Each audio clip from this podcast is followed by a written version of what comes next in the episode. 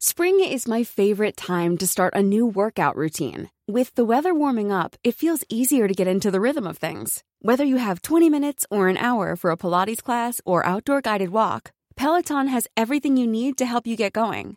Get a head start on summer with Peloton at onepeloton.com.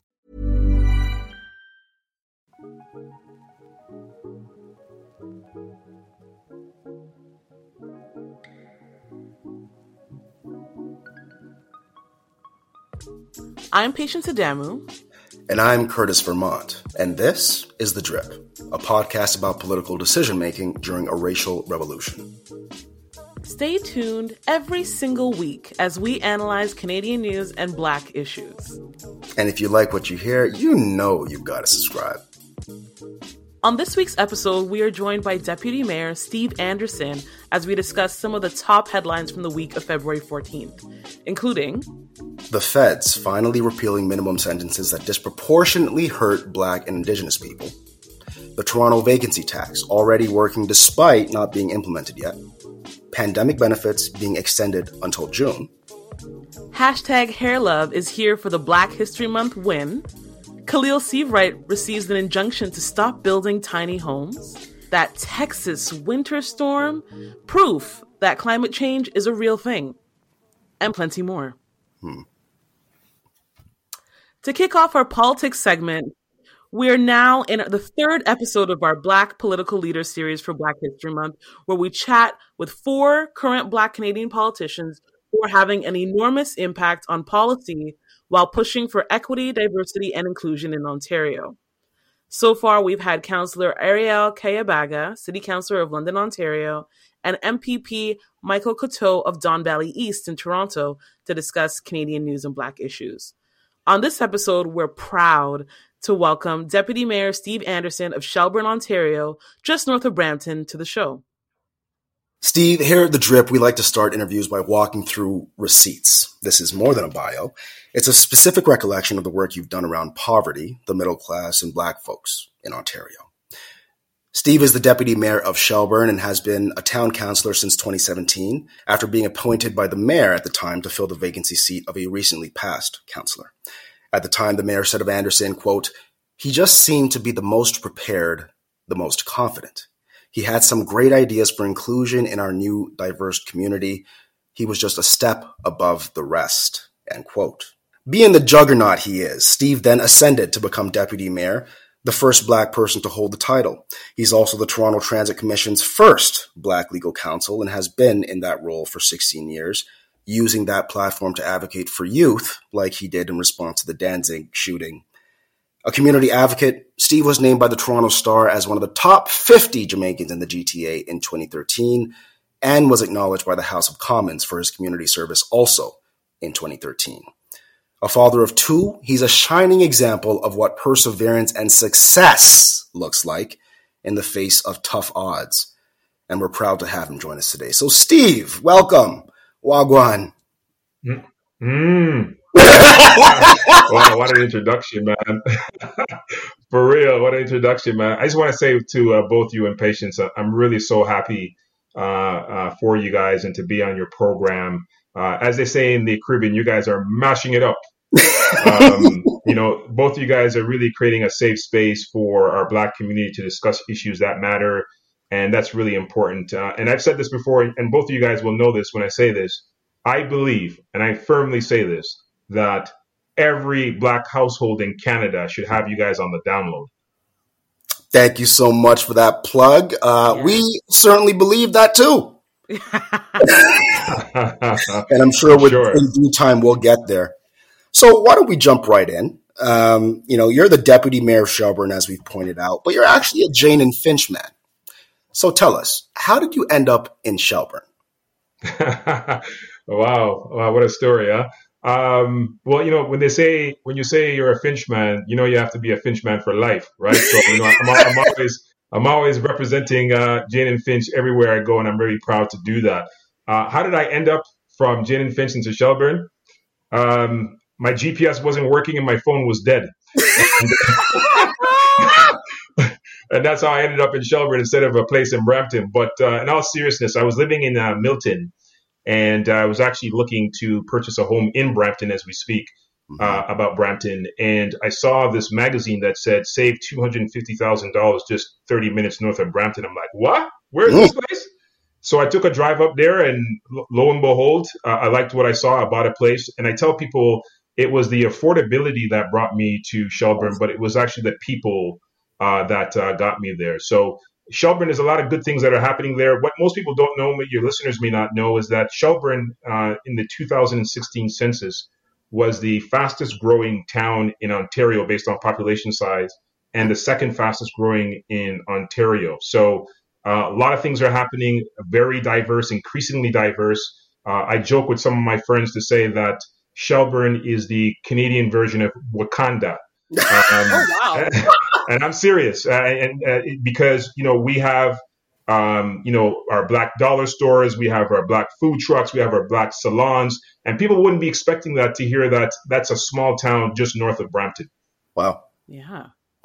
So speaking of Finch, you're releasing mm. a book soon entitled Driven to Succeed, which highlights your journey from being a Finch Ute to where you are now, bumps, bruises, and all.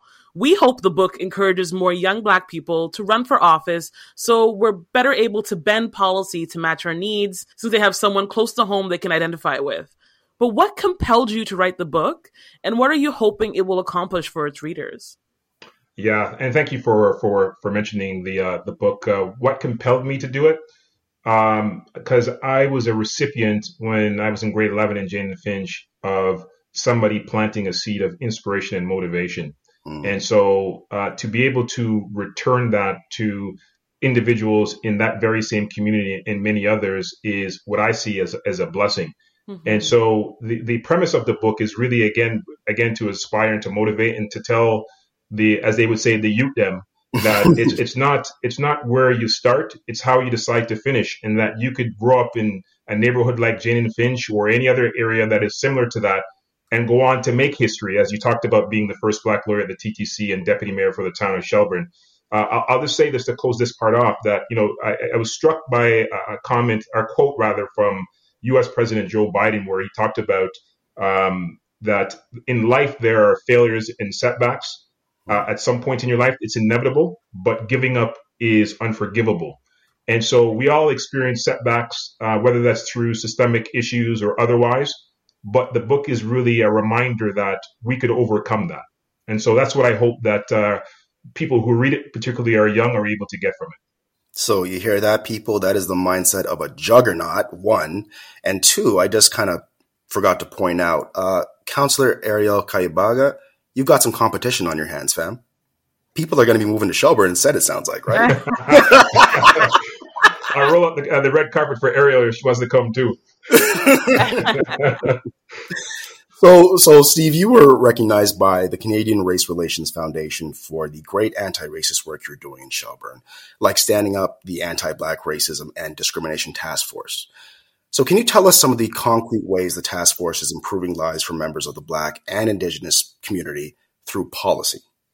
Yeah, sure. Well, you know, I, I, think it's it's important to start off with how the task force was created. Um, uh, and and that was following an unprecedented uh, march um, following the uh, the murder of George Floyd, as we all know, in the summertime.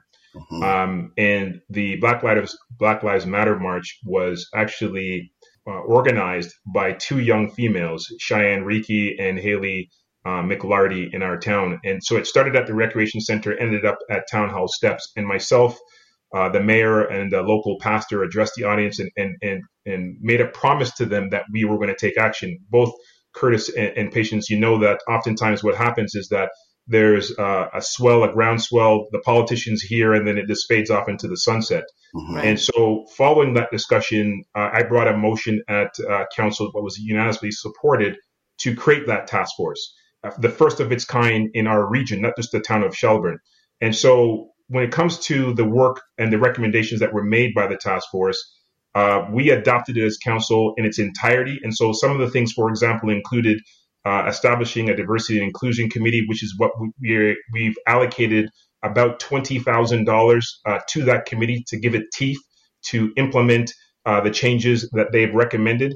Um, we uh, have done a number of symbolic things, yet transformative to those who see it. So, what am I talking about when I say that very quickly? So, we have a new community garden that's coming out, uh, being built rather uh, this spring coming. And a section of that is going to be named after the number two construction battalion. Uh, I think it's important as we honor our military and our, and our veterans that they get the props that they deserve. Indeed. Uh, in our new subdivision, we are naming a parkette after William and Mary Gaunt, two black settlers that were native to that area.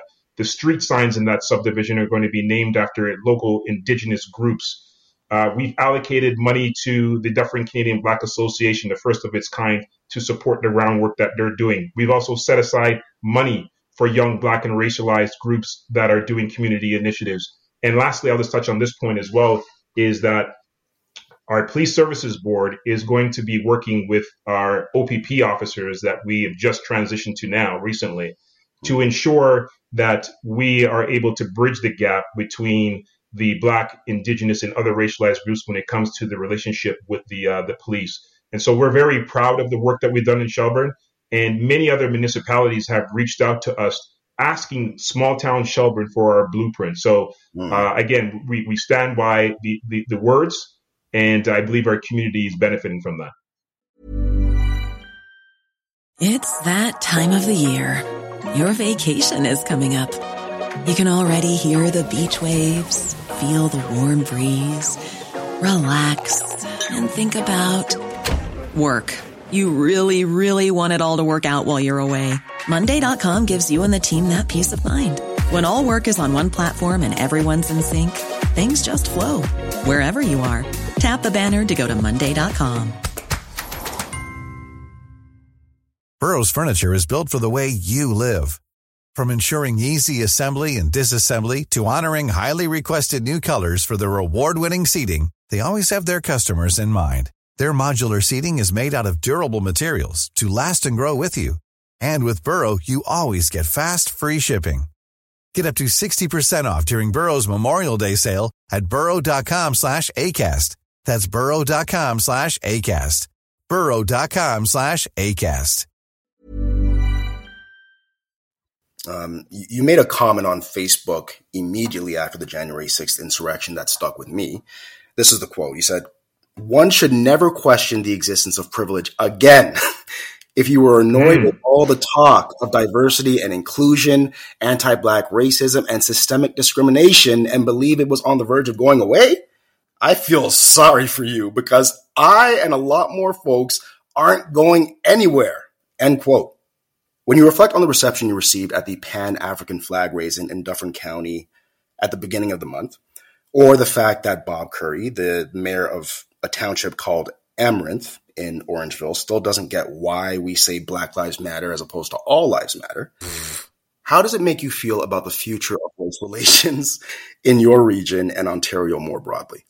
Yeah, yeah, that comment was vexing for me and a lot of folks. Um, the All Lives Matter stuff. Uh, I mean, what it demonstrates is that we have a a long way to go. Uh, t- to be honest with you, I was uh, I've done a number of interviews following uh, that statement of the All Lives Matter, which was really uh, in the face of a celebratory moment. We're obviously honoring our ancestors for Black history and those who are doing tremendous work in our community. And then, boom, that comment came out. And, and to be honest, you know, when the interview request came in, I was kind of like, man, I, I don't want to. Why do I have to go and touch this? I, I, mean, I didn't bring this up. You know what I mean? Yeah. Um, but here I was having to to to answer to what transpired. But you know what?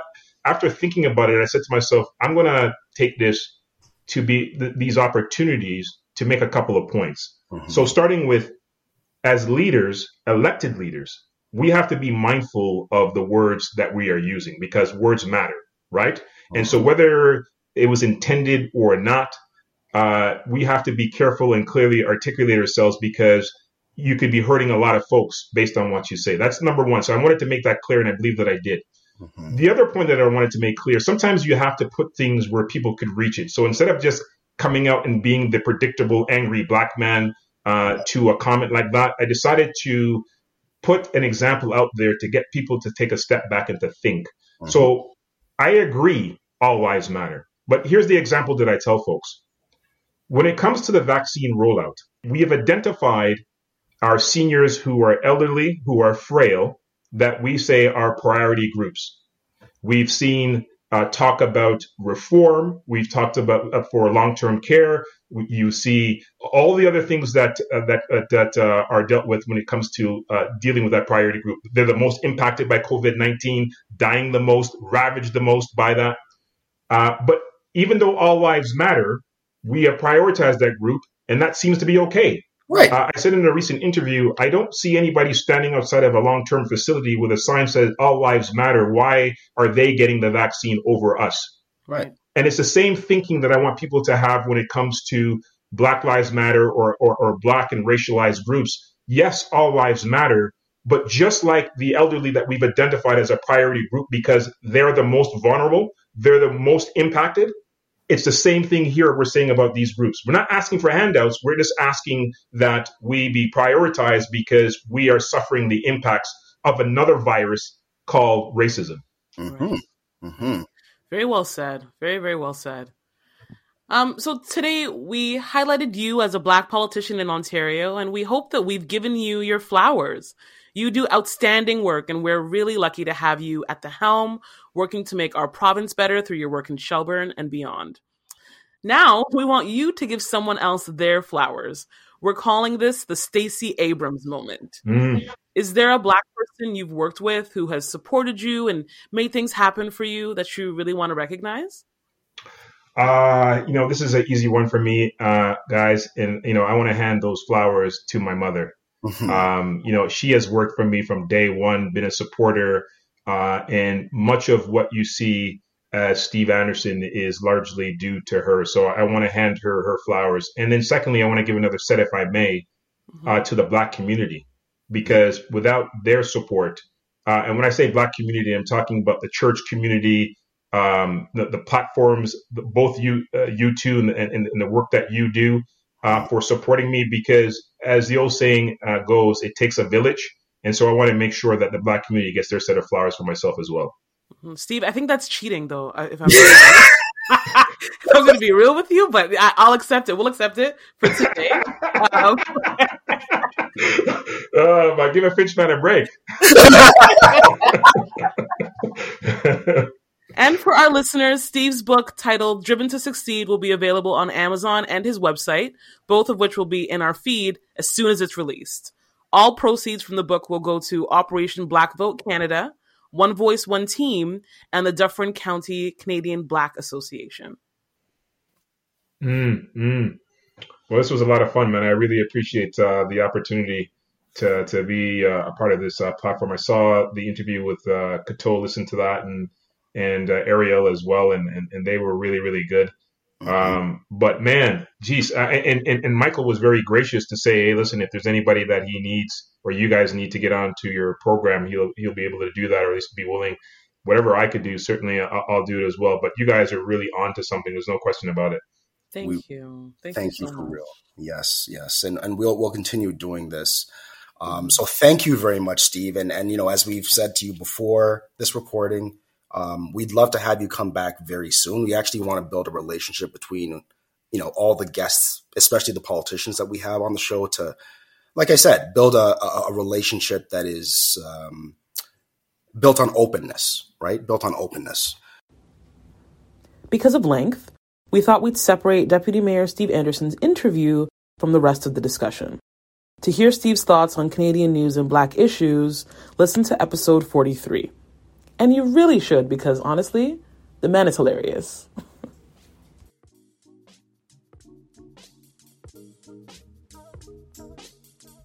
Thank you so much for joining us, everyone.